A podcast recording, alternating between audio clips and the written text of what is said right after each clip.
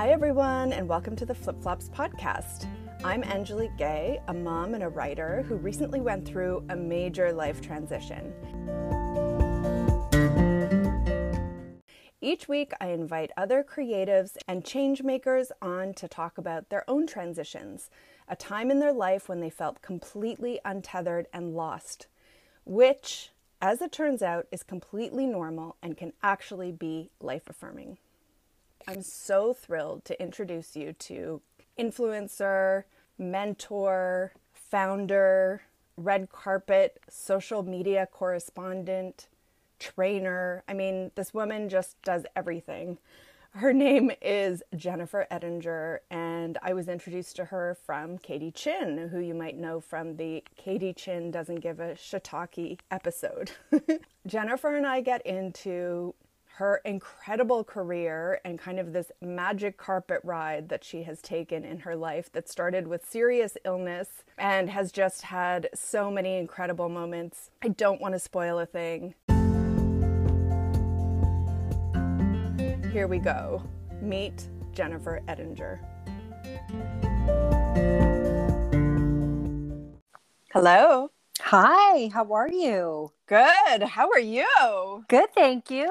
I was just enjoying your podcast with Katie. I loved it. Oh, she's so amazing. She she's is. amazing. Just a bundle of energy, yes, she is. just like you.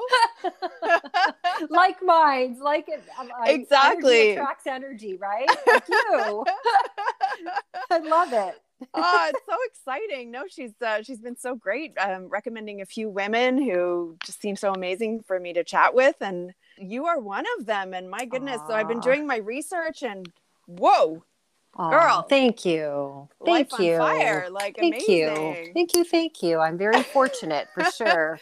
You are. I have so many questions for you. So, as you know, Flip Flops is a podcast about transitions, and you are a multi hyphenate. You have been through several transformations in your life. So, tell us your story from the Fashion Institute of Technology to fitness and health instructor, fit your style to social media correspondent. You know, Oscars, Emmys, all of these fantastic things, and ultimately to CEO of Pink Dreams. You've also written a book. So take us through all of that. Sure. And thank you again for having me. I, I so appreciate being here. And really, my career began through a very dark period of my time.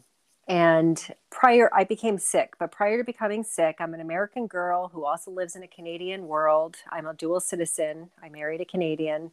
But taking you back to the FIT New York City days, I was loving life, living the dream, a pink dream, as I like to say, and really enjoying everything that I had. So many privileges in terms of the instructors I had and the opportunities I was given. And surprise, surprise, type A.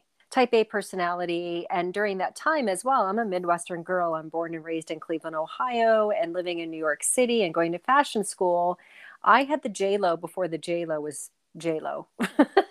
and so there was a lot of body negativity during this time in terms of really identifying my own self and getting comfortable in my own skin in the middle of one of the top fashion schools. So there were a lot of learning lessons internally in terms of how to find my own self confidence.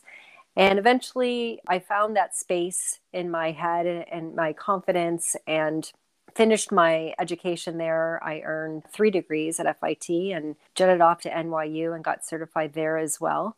And fell in love with a Canadian and moved to Canada and was living the dream job that I always wanted and wound up working for the Devil Wears Prada in real life. And it was a time in my life where I went, Whoa, wait a minute, I had a life plan. And now my life plan has been severely derailed because this wasn't supposed to happen these challenges and at that point the challenges i kept Sorry, what was your what was your position where you were working for quote Sure. unquote So- the devil wears Prada? yeah so i was working for a top auction house my master's degree i was trained to be a museum curator or work in the auction industry hmm I acquired that dream job. I was loving the job, and it wasn't the job that was the issue at all. It was everything else around the job. So, jealousy, and if you made the tea incorrectly or served the cookies wrong. You used your middle initial in your name for your signature, like really bizarre behavior. And at that point, I realized even though I couldn't find my truth externally in terms of my voice, my body was just vibing so high that this doesn't serve you that I became very sick and I started gagging like 60 times a day. And here I am in the middle of like the most affluent area of Toronto in this most perfect environment, gagging in the stairwell, trying to get through the the psychological games that were occurring. How old were you at the time? I was in my 20s. Mm-hmm. um, so, you know, I didn't know better yet.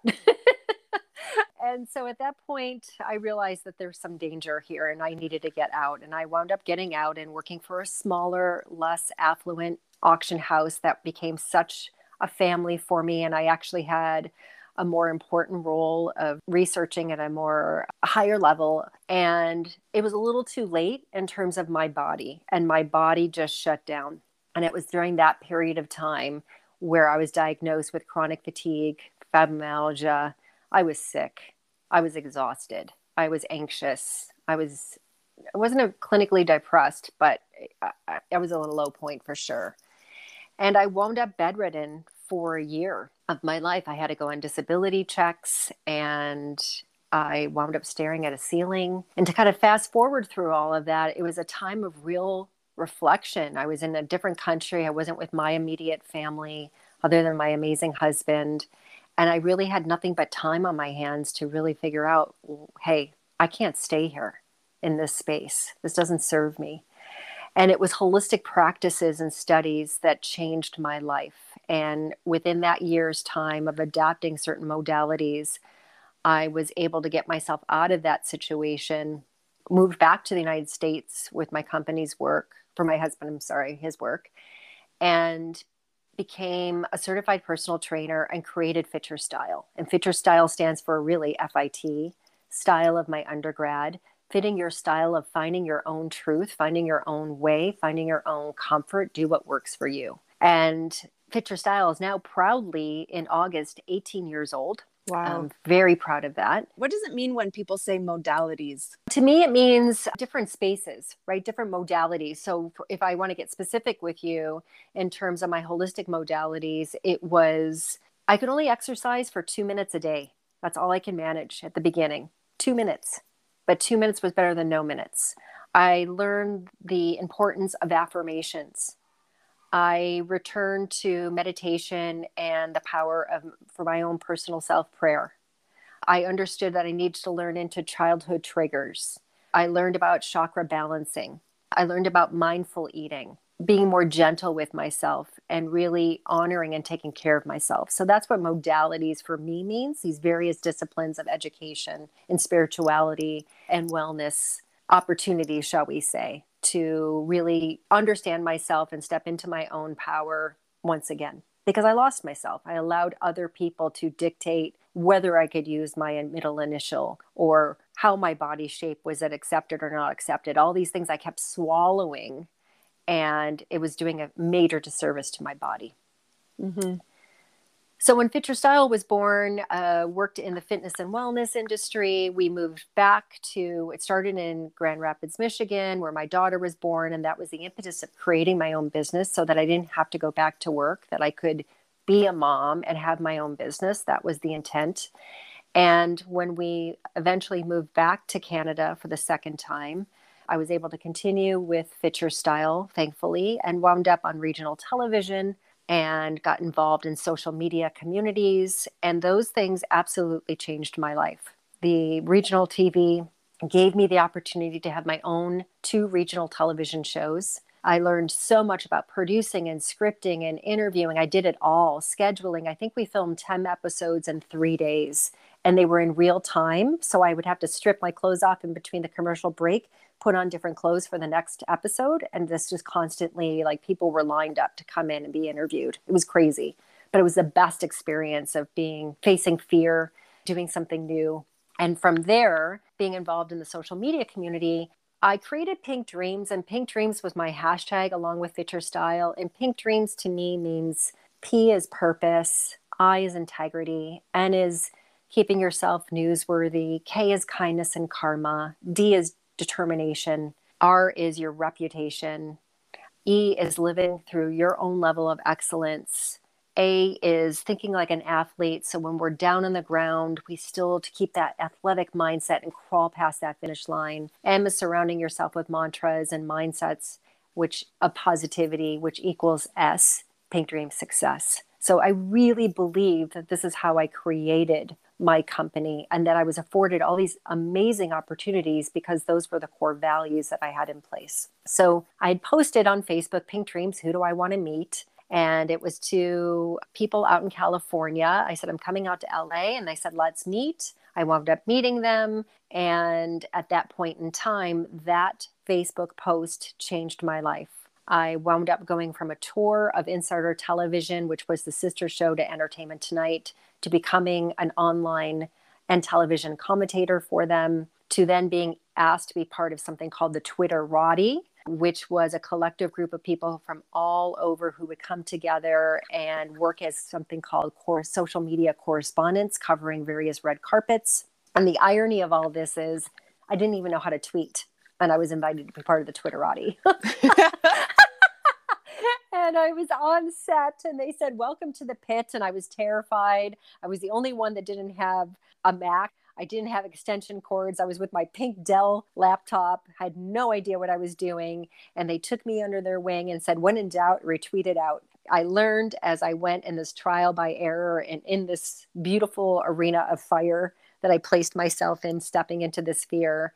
And that forever changed the course of my career. So since that time was able to uh, serve either as a collaborative effort with Vanity Fair Social Club and Access Hollywood uh, Insider Television Entertainment Tonight to then creating the first role in Canada as a social media correspondent for one of Canada's largest networks working not only the red carpet, working the Oscars red carpet, hosting their Oscars parties for them in tandem with the red carpet activations that were going on, and then having the responsibility of also trending them globally as well. So that's how Pink Dreams was created was actually through word of mouth and this experience people just kept coming to me and saying, "Hey, we have a brand or we have an activation of an event and we want to have that amplified and we want to get eyeballs on what we're doing."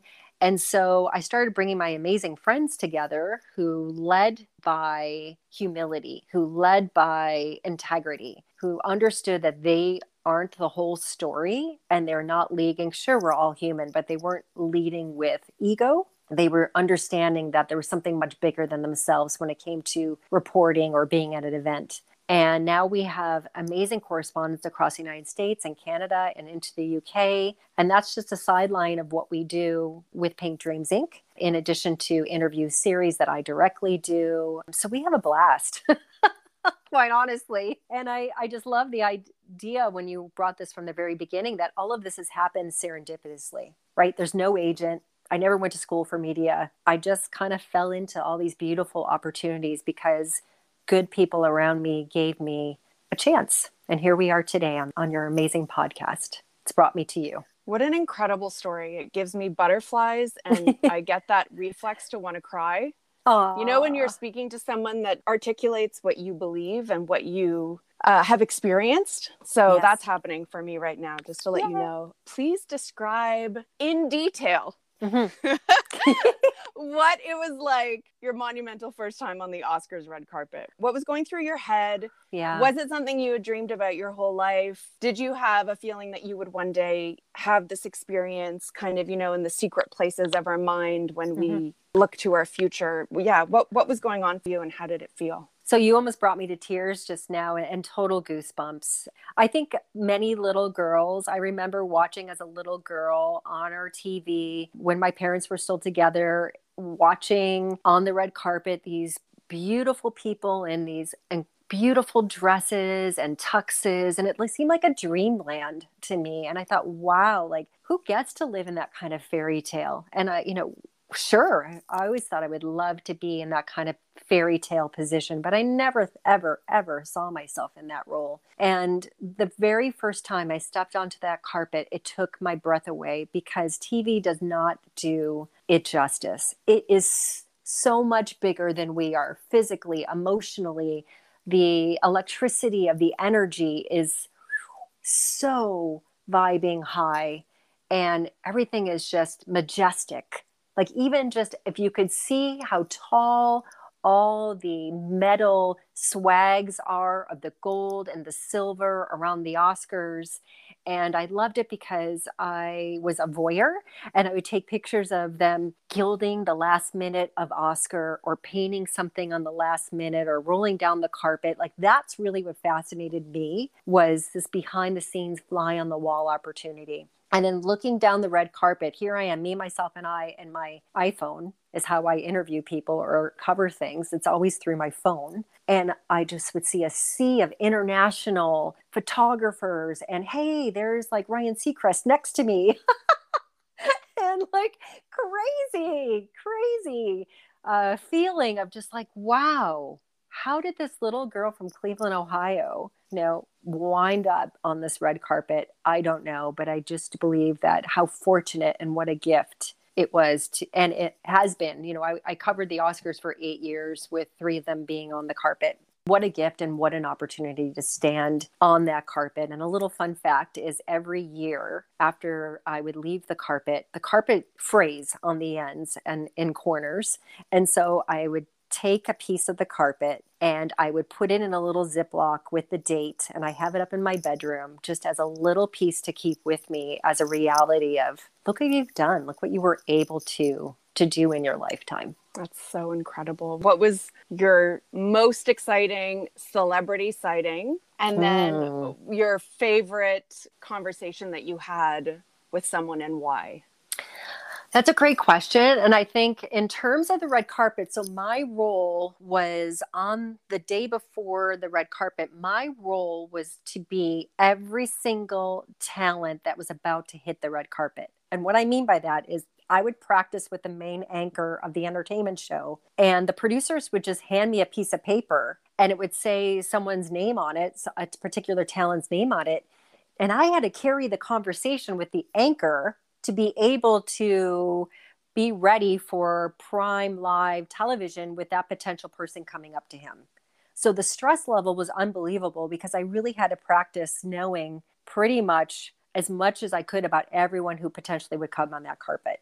Wow. So, yeah, that was just crazy. I'm like, how did I wind up in this situation? I don't know because this is just like so uncomfortable. So that really was my major role with that. And then during the Oscars, I was responsible for hosting the entertainment show's party. Mm-hmm. And so uh, the last party we held right before COVID was in the penthouse of the Hotel Roosevelt, Roosevelt mm-hmm. Hotel overlooking Hollywood. And the party t- had two sections to it. We had the worker bees on one side of guests that were there to tweet away and watch in real time the anchors on the red carpet. And then the other side were actually talent that were getting ready to go on the Oscars carpet. And we had hair and makeup ready for them. We had hand massages so they didn't have Twitter fatigue. Uh, the champagne was on that side. So it was this dual party that I was running at the same time. In terms of my favorite interview, it did not happen on the Oscars red carpet. My favorite interview I've ever had, and this is totally going to date me, but I love it anyway, has been with Boy George of Culture Club. Mm-hmm. He is the most beautiful human being ever. And it surpasses any Oscars opportunity I've had, any other red carpet. And I've been very fortunate to cover many. Just the most incredible human being. And I don't think people realize that about him, about how sensitive he is to other people, how spiritual he is, how funny he is, and how human he is and that definitely it's on youtube. Oh i've definitely. seen it. I've seen it. Oh did you? Yeah okay. yeah i'm just i want to hear it from your point of view. Yeah so that was really funny because an hour before i was working on a television show that he was a guest mentor on and an hour before i was supposed to go just do behind the scenes coverage and things like that i was told i was going to be interviewing him and i almost threw up So I'm like, what do you mean I'm going to be interviewing him? Like, that's Boy George, and there's certain people you just can't fake. I don't believe you can fake energy in anything. Like, I'm a lousy poker player. 1st mm-hmm. of all, I don't mm-hmm. even know how to play, but you would never want me on your team because everyone can tell how I feel. by my eyes and my energy and my facial expressions. So here I am about to vomit. I throw myself into a room. I start researching everything. I'm trying to use my breathing techniques, my holistic modalities back to that part of the conversation we're having. And I'm like, okay, all right, I got this. I'm ready. Until they shared with me, okay, we're going to walk down this long hall. And as we're going down this long hall, they said, Well, you're going to interview him in front of all the other media outlets. Oh my God. And I'm like, are you kidding me? Because here I am. You did my... great. You did. Oh, well, thank yeah, you. Yeah, you did. You have you really had it together. I really saw what a pro you are in that moment. You're so sweet, and you'll know why I did great in one minute because it was totally boy George. It, well, George. So I'm hyperventilating. I we come into the studio set. Everybody's there with their producers, their cameramen, their lighting crew, and here I am with my phone. And this is another example of kind of going back to FIT and going back to where I used to work when I was dealing with Devil Wears Prada and needing to step into my power. There's a history of learning lessons of stepping into my power. When I got in that room, I lost my power. I lost my power because I was very much aware that something called a social media correspondent was not appreciated or understood by mainstream media and I felt that energy. And I also just took it on on my own insecurities. I'll take ownership of that. That did I deserve to be there? And so mm. when I first met George, who was absolutely lovely, I said, We're going to go film over here. And I moved him over to a corner. Good for you. no. Good for you. Because he said, Oh, darling, there's no way we can do this here. Look at this lighting. Oh, he, he's such, he's so good. Oh, he's so funny. Where did he put me? He put right me right center. smack in the middle of everyone. I literally couldn't breathe. Like I couldn't, it wasn't him. It wasn't my interview with him at all. It was everyone else's eyes and everyone else that I, you know, I started to feel so insecure around. And he looked at me, and what you didn't see in that video is he touched my shoulder and he whispered and he goes, Don't be shy with me. And that changed oh everything God, for that interview. So beautiful. He shifted everything. I no longer cared about whether or not people felt I was deserving of being there. I was with this incredible human being and I was going to conduct an interview and just be in my space with him and just be human to human and do what I do. And so that, my friend, is my most powerful interview wow. that supersedes anything that happened on the carpet. Wow. The Oscars carpet. So for Pink Dreams, yes, you help brands grow their social media engagement. And for you, the authenticity is very important about that. So I was wondering, why is the word authentic so important for you? Mm-hmm. And then can you give us three hacks on how to grow our social media as a brand? Sure. Or as a creative?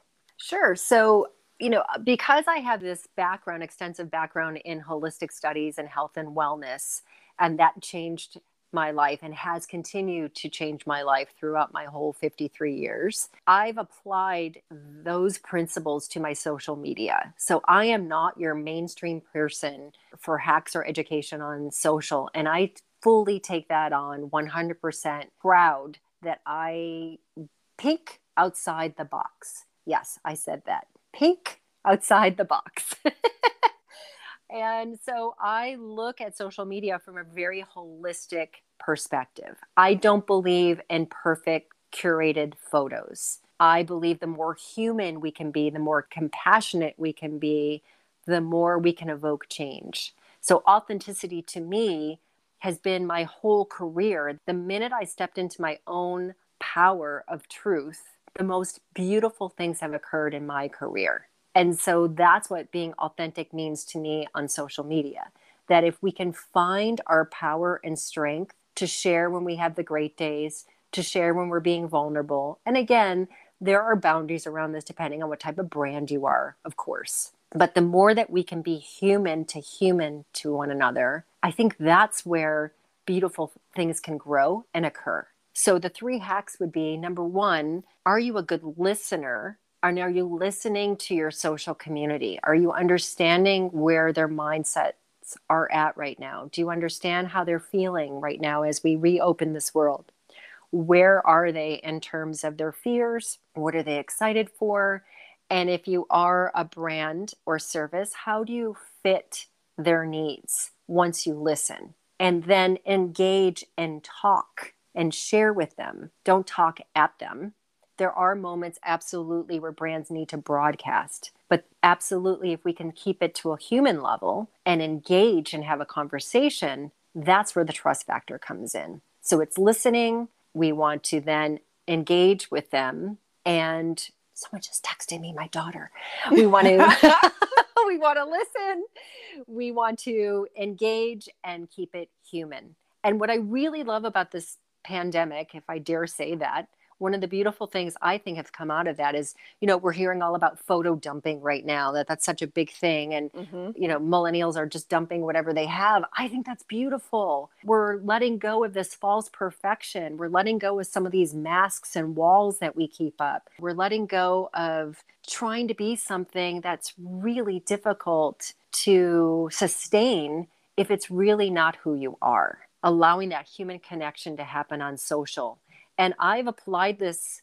method of thinking to some of the largest networks and various television shows, which then had most beautiful creation of community and earned awards. And it all comes back down to what? Being human and having appreciation and kind of going back to those pink dreams and what Pink Dream stands for. And so, whether you're a starting entrepreneur or it's a, a large brand, the bottom line for me is it's all about core values and having that human to human touch. Can you give an example of, of a success moment that you've had where sure. you were vulnerable or honest or very human, as you say? Yes. So, for sure, right after my Oscars, I had another health issue occur and I blogged about it and I posted it on my Instagram and pretty much it blew up and I wasn't sure if that was something I wanted to share because during my own self growth, being a woman who was in her or is in her 50s, you know, I had a lot of strikes against me in terms of ageism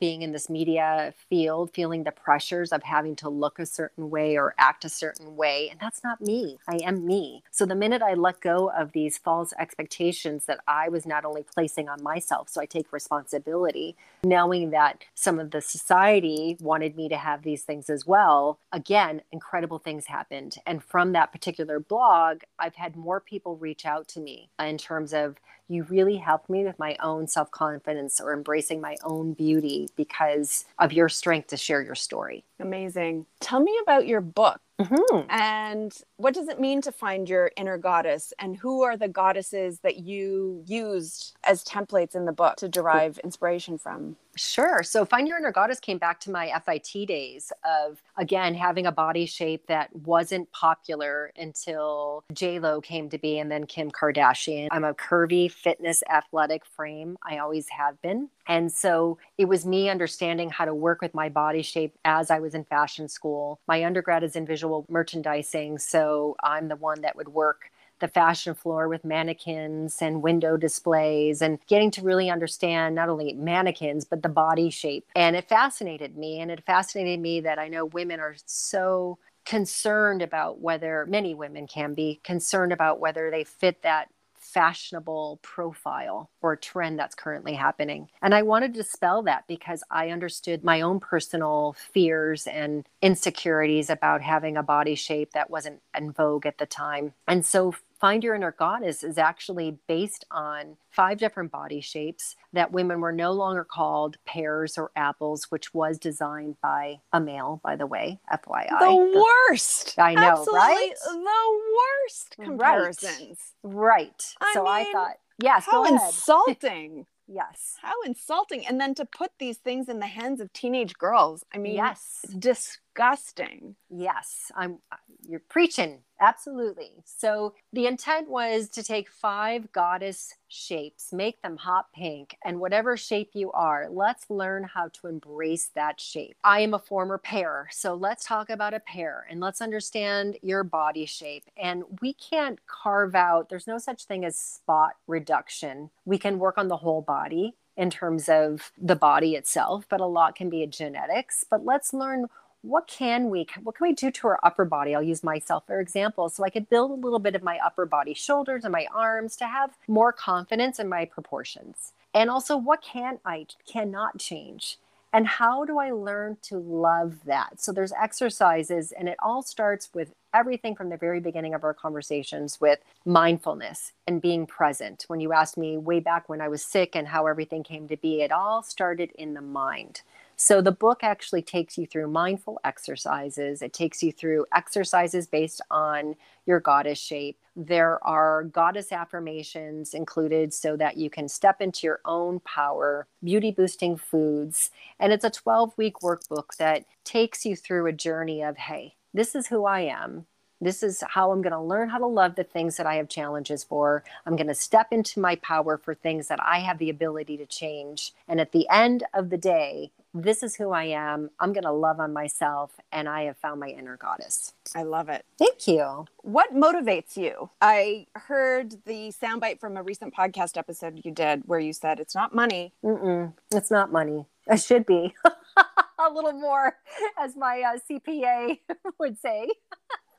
Uh, I'm kidding. What motivates me is being able to evoke change in someone's life, whether it's from the fitness or wellness side of my companies or it's the social media and seeing a breakthrough. That is what inspires me.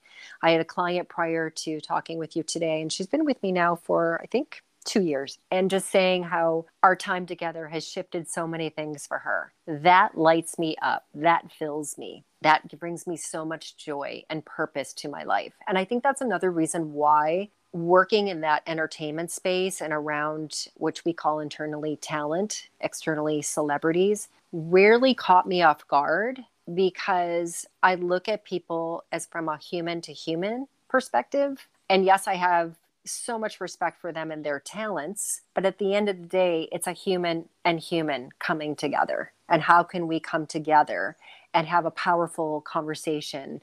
And I hope that you'll, through our conversation, speak your truth that's going to help inspire and evoke change in others. And I think that's been the conduit to my outwardly success. So, would you say that that human element mm-hmm. and mm-hmm. stepping into your power and serving others that's kind of the common thread between all the things that you do? Absolutely, for sure. And it's been not having expectations that have brought the most incredible opportunities to my life. And just for clarity's sake, my life, even though a lot of my Instagram is pink and you're going to see unicorns, and yes, I believe in rainbows and all of that, my life isn't always that. There's a lot of there can be challenges and crisis. I always say you're in a, in a crisis, coming out of a crisis, or you know someone in a crisis. But hmm. it's that grounding component and that self work really helps us to be grateful when there are the most beautiful opportunities coming our way that we give so much gratitude to, to that. And then also when we're faced with such challenges that our strength can be found to stay grounded and stay standing during difficult times. Because whether someone tells you you're the most amazing person they've ever met or you're the crappiest person they've ever met, neither one of those define who you are. You define who you are. And I think that's so powerful when women, especially, can step into again that power of their own truth and understand their biggest purpose, that so many things can be let go. And when you let go, you're allowing new beautiful things to come in. So, the book that I read that made me start this podcast on transitions really spoke about how we experience change in our life, and then a transition is really the emotional journey, beginning, middle, and end. Mm-hmm. And so, the first process is letting go of something, and then mm-hmm. you are in an uncomfortable middle and then once you mourn and go through the uncomfortable feelings mm-hmm. you're able to start something new and i'm just wondering if i would imagine you've been through a process like that and how did you get from the uncomfortable middle to a new beginning can you give Great. an example of going through something like that because and i ask because i'm in the uncomfortable middle and i'm trying to figure out what my next step is i'm asking for you to kind of share your experience especially after becoming a mother? Great, great question. I hope if you remind me, I want to answer that with two examples. So the first example was I'm at the quote unquote height of my outwardly career. And what I mean by that is what people perceived as the height of my career. So I'm at the height and I'm with the people that I love, that I feel are my inner circle family. Not only to find at the most difficult, challenging time, we're at an Oscars, that this particular group no longer wants to support and we're in the middle of a major activation. the pressure is huge. And to find this out was like cold water being thrown on me. It was shocking. I probably was shaking from trauma in terms of these are the people I love. I can't believe this is happening, period. And I certainly can't believe it's happening at the most, one of the most crucial times of the calendar year in terms of my career and the expectations around the work that I need to do. It was devastating. I left California so sick, so heartbroken that it took years, probably two years, to get over the heartbreak and trauma of being told you're too nice. You're too nice. You don't know what you're doing. And at the time, let's be really frank, a lot of was learning as I go. I didn't know everything. Let's be honest, I'm human. but never, there was never malice. And so to answer that, here I am, like with this cold water thrown on me. I'm like in a state of shock. I'm in a state of trauma. I come back and I have to regroup everything because my inner circle, as I once knew it, is gone. And it was a lonely, and I'm a fixer. And I always believe that we can make things resolve and we, and we can talk things out, and there's a way. Well, where there's a will, there's a way. And it was one of the first times where no, there wasn't a way because there was no interest on the other end to have a, a way, another option to talk what out. a blow oh it, my god devastating absolutely devastating and so i hope this helps in terms of i had to mourn i had mm-hmm. to journal i had to do a lot of self work and then I had to say to myself, okay, what are you going to do? Are you going to pack up this part of your work and you're not going to do this anymore? Or are you going to get to work? And are you going to get to work to have a better handle on certain things? Are you going to get to work and regroup? Are you going to get to work and recurate? Are you going to get to work and bring in new people? Are you going to get to work?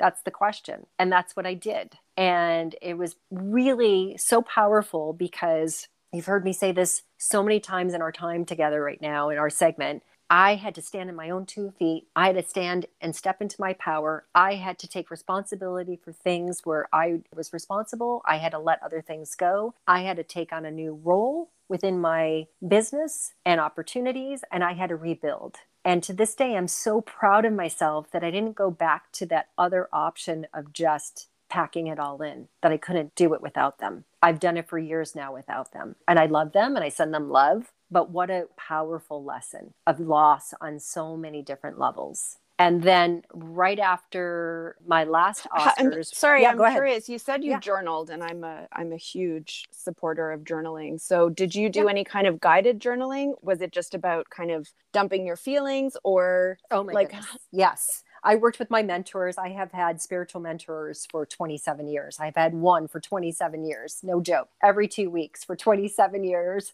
I have two others. And it was a lot of writing letters, what I would want to say to them, since that wasn't an opportunity that was given to me, that the door was closed from this particular group. I had a process.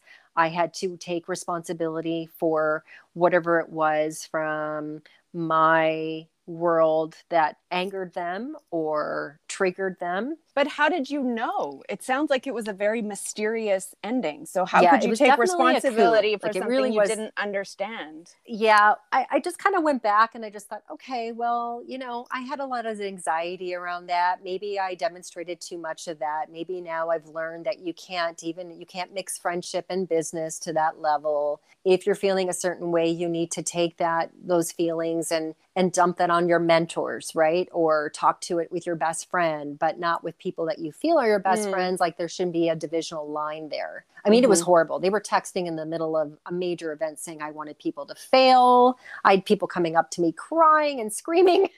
I'm like, am I in a bad film? Like, what is wow. going on? And then thankfully, they all realized that I, they clearly were aware that, hey, she wasn't trying to have this happen and even with that, they're like, you're just too nice. So, like, what does that mean? I had to process what it means to be too nice, to be too kind, and I'm not changing who I am for other people. So No. there was a lot of just self reflection. What would I take on in terms of ownership of their words? What would I let go? in Mhm. terms of things that don't define me because if in our conversation I shared if someone tells me I'm amazing and someone else tells me I suck neither one of those define me so it was a lot of self work and when during right after the last Oscars I stood at the top looking around and I said to myself for right now I believe I'm done I'm done Mhm. I've had an amazing eight year ride. Nothing happened at that point. This is a totally different event. And I'm like, I'm so grateful for everything that occurred. Mhm. But I no longer want to be in the flurry of the snow globe. I want the snow to be coming down gently around me and that I pick and choose when I want to build Mhm. with that snow. But that was very difficult because there was a perceived notion of who I needed to be and who I was. And so stepping it once again into That's an identity change too, right? yes, big time. That's intense. Big time that hey i'm not defined by the one chapter the eight years of being on a red carpet or not on a red carpet. I'm still conducting interviews to this day as we speak. It's in different modalities. I still have talent access but it's in a different way. But i had to let go of all those false expectations of what how people perceived me. And for you what i think is really beautiful is that just you know sitting with it honoring it work through it it's to me that is the secret sauce for getting through something is that self-awareness piece. And you know as our dear friend katie said too like not caring what other people think Mhm. and just really what's your soul's purpose?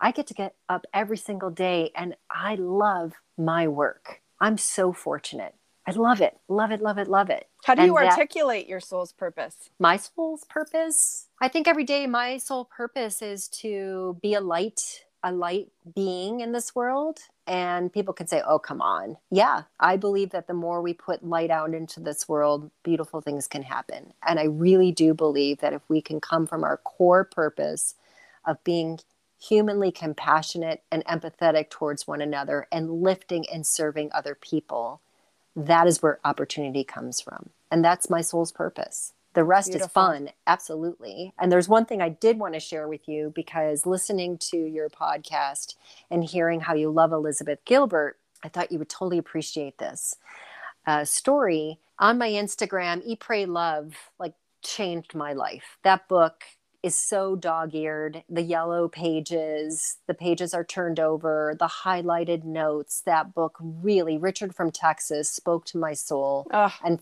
forever changed the way i viewed relationships and my own self and my own self-worth. And i had posted forever ago a photo of my book. I'm sorry eat pray love but my copy of the book. And not, maybe a year ago somebody tagged underneath it and I thought this is random because this is an old post. This is on Instagram. I'm like, this is old. Okay, whatever. It's all good. And then do I not find out that it is Richard from Texas' No. son's wife? What? so I'm blown away because Richard from Texas passed away. And I was honoring him in this post, saying like how he changed my whole soulful path and awareness with his wisdom. Like I just thought he was the most brilliant man out there and that the world needed to know more about him. And so she tagged her husband, his son. We started talking. And during COVID, I created a digital series called At Home with Jen and would interview various talent just about mindful topics and topics that had relevance during COVID. And so I said, Hey, can I interview you? like, I would love to interview you. And so we wound up having the most beautiful interview. He is a yogi. He was near death during the time that his father's career was at its height, his peak. Richard always kept himself humble and Rafferty said I would see my dad going in the limo to go to Oprah and it really didn't matter. Like he was just going to talk to another human being. And he said in his whole life things were so dark and he saw his dad and watched his dad and finally said i need your help so i can get away from the circumstances and the people and the decisions i'm making in my life and his father helped him it was like the bonding time of, of raf watching his dad go through this and inspiring so many people that they were able to come together in a new level of closeness before he passed away, before Richard passed away. And that forever changed his son's life. And I just thought, wow, the power of social media from one post to this yet another that human connection. Insane. Yes, isn't that something? Oh my god. I thought you I'm so that. I just have my jaws just falling to the ground. I just think that's so incredible and beautiful and oh my god. Oh, okay. Yeah. wow. But this has been this has been my like social media can be such a beautiful powerful platform. I like to say that Facebook changed my life Twitter changed my career. Instagram has brought the most beautiful people into my life. I've sold cars from Facebook to people because I'm at an event so funny. And then like next day they're like, "Do you have an X kind of dealer? Because I saw you were there." And I'm like, "Yeah." And they're like, "I need a car." I'm like, "Okay." Day after, I find out, "Oh yeah, I bought the car from so and so." I've had diamonds sent to me because I lost a diamond when my daughter was born that my husband gave me, and a jeweler said, "You put so much love into this world. I'm going to replace your diamond earring." Never even met this person. What? Was sent a diamond earring. And so I share all of this that when we are compassionate and when we are kind, and if we can just stand in that power, which is so scary because we wear so many masks and we have so many walls up. But the minute we can try to pull some of that back, people feel it, people see it, and they want to support and they want to help and they want to lift. And that is where I think the most beautiful, again, opportunities can occur. You're gonna make me cry. Oh, you're so sweet. and I want to talk to you about being a mom because being a mom is so challenging. And I know your daughter is your child's She's four. Yeah, she's four. So I remember those so days. We, just so you know, we adopted. Oh, so congratulations! I, we've been together. Thank you so much. It's uh, it's magic. So we were yeah. together two years. And so the challenge for me was that I was a new mom and COVID hit. And so it's been a very challenging time. Everything's going fine. She's mm-hmm. great. But it just made the transition into motherhood for me so much more stressful. And so in the meantime, I'm thinking, okay, I have to figure out my career now because I was freelance writing and, you know, there wasn't really much going on. And then I kind of came out of my maternity leave, not really sure what to do next. And ultimately, I decided to start this podcast. Mm-hmm. Um, but, you know, I feel so much pressure to figure out what I'm doing next career wise. And people keep telling me like take your time and yeah just take your time but it's it's so hard in this world to take your time so i guess my question for you is to sit with if you're a tea drinker or a coffee drinker like get up early in the morning or late at night whenever it's your like magic time that you can have for yourself and ask yourself although the world is going at such a fast fast pace and rate and people are sharing with you to take your time at the end of the day it's your path and your journey and ask yourself why do you feel so much outward? I keep using the word outwardly right? I call it the front stage and the backstage why is there so much front stage pressure for you right now when you have the mm. most beautiful gift of a child and that have you self-reflected to see and feel what is it that i aspire to do? And then i also believe that so many beautiful things don't happen in a linear way. And when we let that go that expectation go, that pressure go. Some of the most beautiful things that have happened to me happened because of really negative situations in my particular case. So it's kind of like working that through, taking the pressure off, but it really stems from you and being a mom, like what a gift. And that nothing, no red carpet could ever, ever, ever take the place of the beautiful life I have with my family. It's fun, don't get me wrong. I'm not going to lie. But at the end of the day, what's really important to you? And there's nothing wrong with those women or men that are out there that say, hey, that red carpet is my priority. That's my life, right? Because that's where fit your style comes in. You got to do what fits your style. But for me, realizing that these beautiful opportunities I have and amazing clients I have, I absolutely love that I'm able to service them and and mentor them. But at the end of the day, it's I'm by myself. It's me, myself, and I. Then I'm a mother. Then I'm a wife. Then I'm a friend. Then I'm a mentor. Then I'm a correspondent. Then I'm a trainer. It's all those other layers. So to kind of sit with yourself and be with yourself and allow yourself to have this beautiful time of incubation to figure out what your next steps are. Aw, you're so cute. Even in those difficult times, right? To find those slivers that fill you and enlighten you and that that can carry us through those difficult times or those challenging times or those unknown times. And maybe that might help you as well, like navigate your way. Does that make sense? Yeah. Good. Yeah. Good. Aw, you are so sweet. You are so sweet. You know what? Energy is powerful. Yeah. No, take your time. Just take a deep breath. Energy is so powerful. In fact, I just wrote for um, a national magazine that's coming out next month because you're in Canada, right? Yeah, I'm in Montreal. Yeah, I thought so. Um, so I just we just finished, or I was just asked to be on the cover of Optimyz magazine about ten Yes. Canadian women changing their lives, and and that was my coming out article on being a light person. So to me, it's not woo wooey. Like this is who I am, and this is the first time. And I don't even know if publicly I can say like it's my coming out because I don't even know if that's politically correct these days. But it is my coming out of sharing how important my spirituality and my self work is to who I am. And this next edition that's coming out, they asked me to write pretty much like a love letter to the readers about happiness and how we can find our happiness. And happiness is defined by four different quadrants. And so there's a little journal exercise about if you're feeling like you're lacking in this area, this is a, an exercise for you to try. And it's all based on science. So anything that I write about, I tie back into the academia world. But I was just sharing with you that your feelings and how we're feeling like vibes don't lie. Energy doesn't lie. You can't see my face right now. I don't have any makeup on but you can feel me right? Yeah. and vice versa. So that power of that energy and you have such beautiful beautiful energy and power. So it's an exciting time for you to figure out like how do i want to serve with that right? Yeah. It's very exciting. Well, Like- it's how do you monetize it? It's one thing to be on a journey, but then how does that become more than just valuable, but also, you know, I want to be capable of making a living doing it. So Sure. it's it's it's that.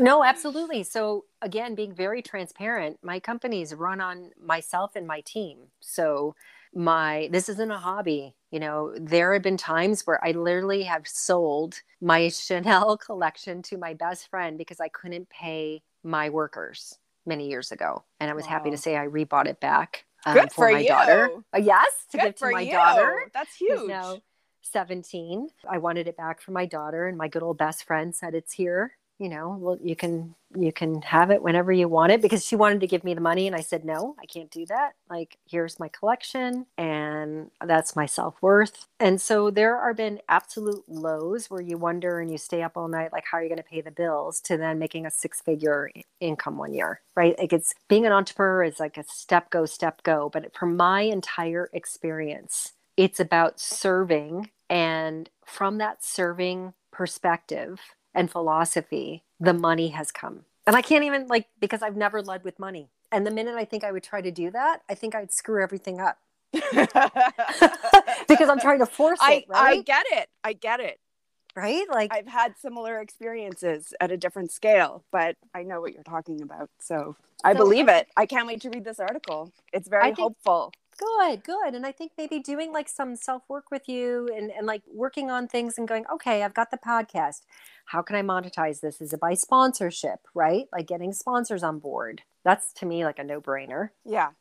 um, looking at the other attributes like you you've done writing like can i do freelance writing for entrepreneurs? Or what else can I do that I love to do that I feel very confident of doing and of being of service and starting to monetize that way. And I think Katie again hit the nail on the head, and I will share it as well. One of the biggest lessons I learned during COVID was to get messy. Don't wait for the perfect website, don't wait for the perfect program. Just jump in and get started and I did a lot of speaking around this where I literally would mess my hair up on Zoom and these women would look at me like I'm nuts and I'm horrifying because like I would just mess up my perfect coif to say get messy because those that keep waiting for the perfect moment, the perfect time, the perfect, you know, funnel system, the perfect programming, the perfect writing, you're missing out. Like I have a new program yeah. rolling out called Holistically Healthy and Happy. I've been running it for like 2 years now, but now I've written a group one and